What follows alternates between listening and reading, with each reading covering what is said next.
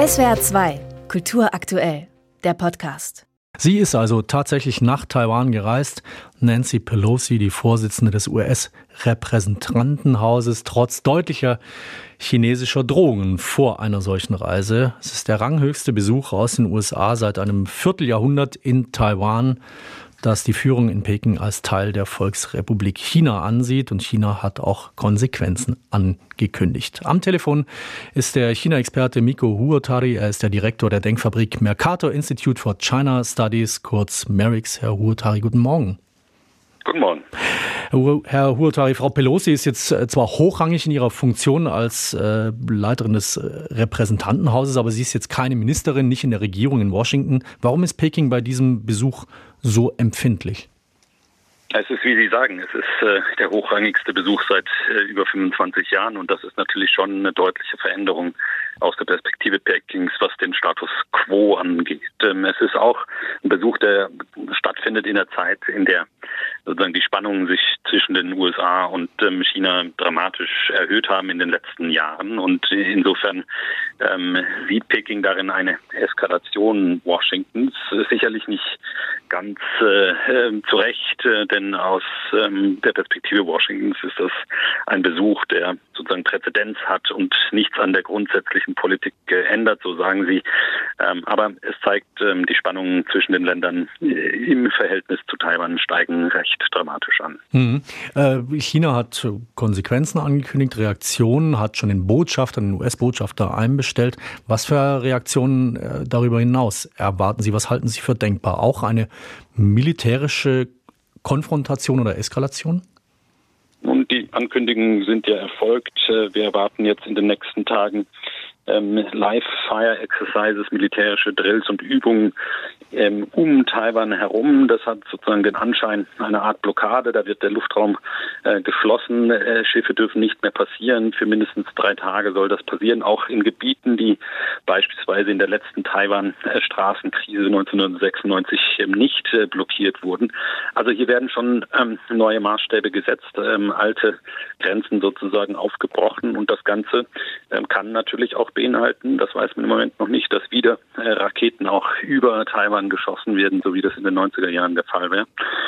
Und ähm, äh, dazu kommt ökonomischer Druck, äh, Cyberattacken, also ein ganzes Arsenal von Dingen, die jetzt zum Anschlag gebracht worden sind. Mhm, bei diesen deutlichen Reaktionen geht es da eher darum, dass Peking Stärke nach innen zeigen will oder muss oder international nach außen? Ähm, für Peking in der Außenpolitik gilt die Maxime keinen Schritt zurück, auf Augenhöhe, ähm, sich nichts mehr sagen lassen und insofern natürlich auch der Versuch da, ähm, jeglichen amerikanischen Bemühungen, die Taiwan-Politik vielleicht substanzieller zu gestalten, im Übrigen auch natürlich in Europa, Versuche da äh, die Beziehung zu Taiwan besser zu gestalten. aber nach innen ist es eine spannende Zeit. Xi Jinping will am 20. Parteikongress im Oktober ähm, sozusagen seine Amtszeit äh, verlängern. Ähm, August ist immer eine kritische Zeit, da werden wichtige Entscheidungen in China getroffen. Und ähm, es, dazu kommt, es ist auch noch das äh, ein, ein Jahrestag der Volksbefreiungsarmee, also ähm, Spannungen im Inneren spielen sicherlich eine Rolle. Ich denke, die außenpolitischen ähm, Prärogative zählen hier sicherlich noch mehr. Mhm. Äh, Staatspräsident Xi Jinping hat für seine Präsidentschaft das Motto vom Traum einer Wiedererstarkung auch ausgerufen. Welche Rolle spielt spielt das möglicherweise auch als Hintergrund für die doch recht scharfen Reaktionen auf Pelosis Besuch? Nun, der Pfad aus der Perspektive Pekings ist klar. Taiwan ist ein Teil ähm, der Volksrepublik und ähm, dieses Problem darf nicht auf die lange Bank äh, geschoben werden. Es muss irgendwann gelöst werden. Äh, so wird das formuliert und ähm, der Zeithorizont ist da umstritten. Manche denken, das kann in den nächsten ähm, Jahren schon zu einer Lösung gedrängt werden. Ähm, manche denken, vielleicht ist es noch bis 2049, aber dass es ein Problem ist, dass jeder Staatsführer und insbesondere Xi Jinping mit dieser historischen Mission aufgeladen für sich selbst sieht, ähm, das ist völlig klar. Mhm. Das Verhältnis zwischen China und den USA ist sowieso schon auch vor diesem Besuch jetzt nicht besonders gut gewesen. Vergangene Woche haben US-Präsident Biden und Xi noch miteinander telefoniert. Wie geht es weiter oder wie lässt sich möglicherweise in diesem Verhältnis doch wieder so etwas wie eine Beruhigung erzielen? Und die vielleicht positive Nachricht in ähm, all diesen ähm, Spannungen ist, dass es scheint zu gelingen, dass äh, Washington und Peking relativ direkte Kanäle haben, um auch ähm, Risiken zu deeskalieren, auch in äh, spannungsgeladenen Situationen offensichtlich ähm, militärische Kommunikationskanäle aufrechtzuerhalten. Und auch dieses Telefonat zwischen äh, Präsident Biden und äh, Xi Jinping war wichtig in der Hinsicht. Das hat, ist ein Stabilitätsfaktor, dass äh, diese beiden Akteure miteinander sprechen. Ähm, es weiter? Ähm, es gibt im Moment wenig Aussichten darauf, dass sich die Spannungen irgendwie auflösen könnten. Ganz im Gegenteil. wir haben jetzt natürlich auch Wahlen in den USA anstehen. Ähm, äh, je nach Ausgang dort, die Republikaner werden sicherlich einen ähnlich scharfen Kurs äh, verlangen und fordern.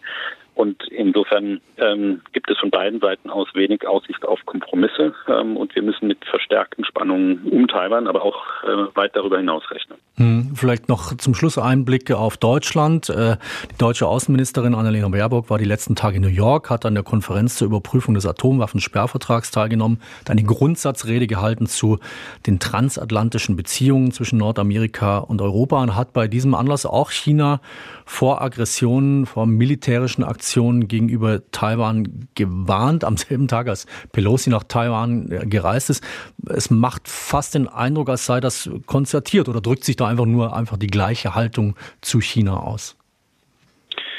Ich glaube, es drücken sich ähm, vielleicht eine gleiche Art von Skepsis und äh, Zweifel, Sorge aus. Ähm, die gleiche Positionierung sehe ich in Deutschland nicht. Auch letztlich ähm, das natürlich zu tun ähm, mit ähm, militärischen Kapazitäten, auch der Rolle der USA in der Region, die eine ganz andere ist als die Deutschlands und Europas. Aber äh, der Kurs der deutschen Außenpolitik unter Baerbock ist, ist sehr recht klar. Ähm, Autokratien ähm, und Demokratien stehen da zunehmend in einem systemischen Wettstreit und ähm, Frau Baerbock zieht da den, den Parallelismus äh, mit äh, Russland sicherlich und ähm, sieht auch Deutschland und Europa da gefordert, sich zu positionieren. Und ähm, ob das der Kurs ist, der sich durchhalten lässt, ähm, ist, glaube ich, noch eine offene Frage. Aber die Richtung ist klar, mehr Transatlantik ähm, und stärker gemeinsam stehen mit Demokratien international. Das scheint mir äh, die ähm, Ausrichtung im Moment zu sein. Miko Huotari, der Direktor der Denkfabrik Merix, die sich mit China-Politik befasst, in SWR 2 am Morgen zum Taiwan-Besuch der US-Politikerin Nancy Pelosi. Herr Huotari, danke für Ihre Einschätzung. Danke Ihnen. SWR 2 Kultur aktuell. Überall, wo es Podcasts gibt.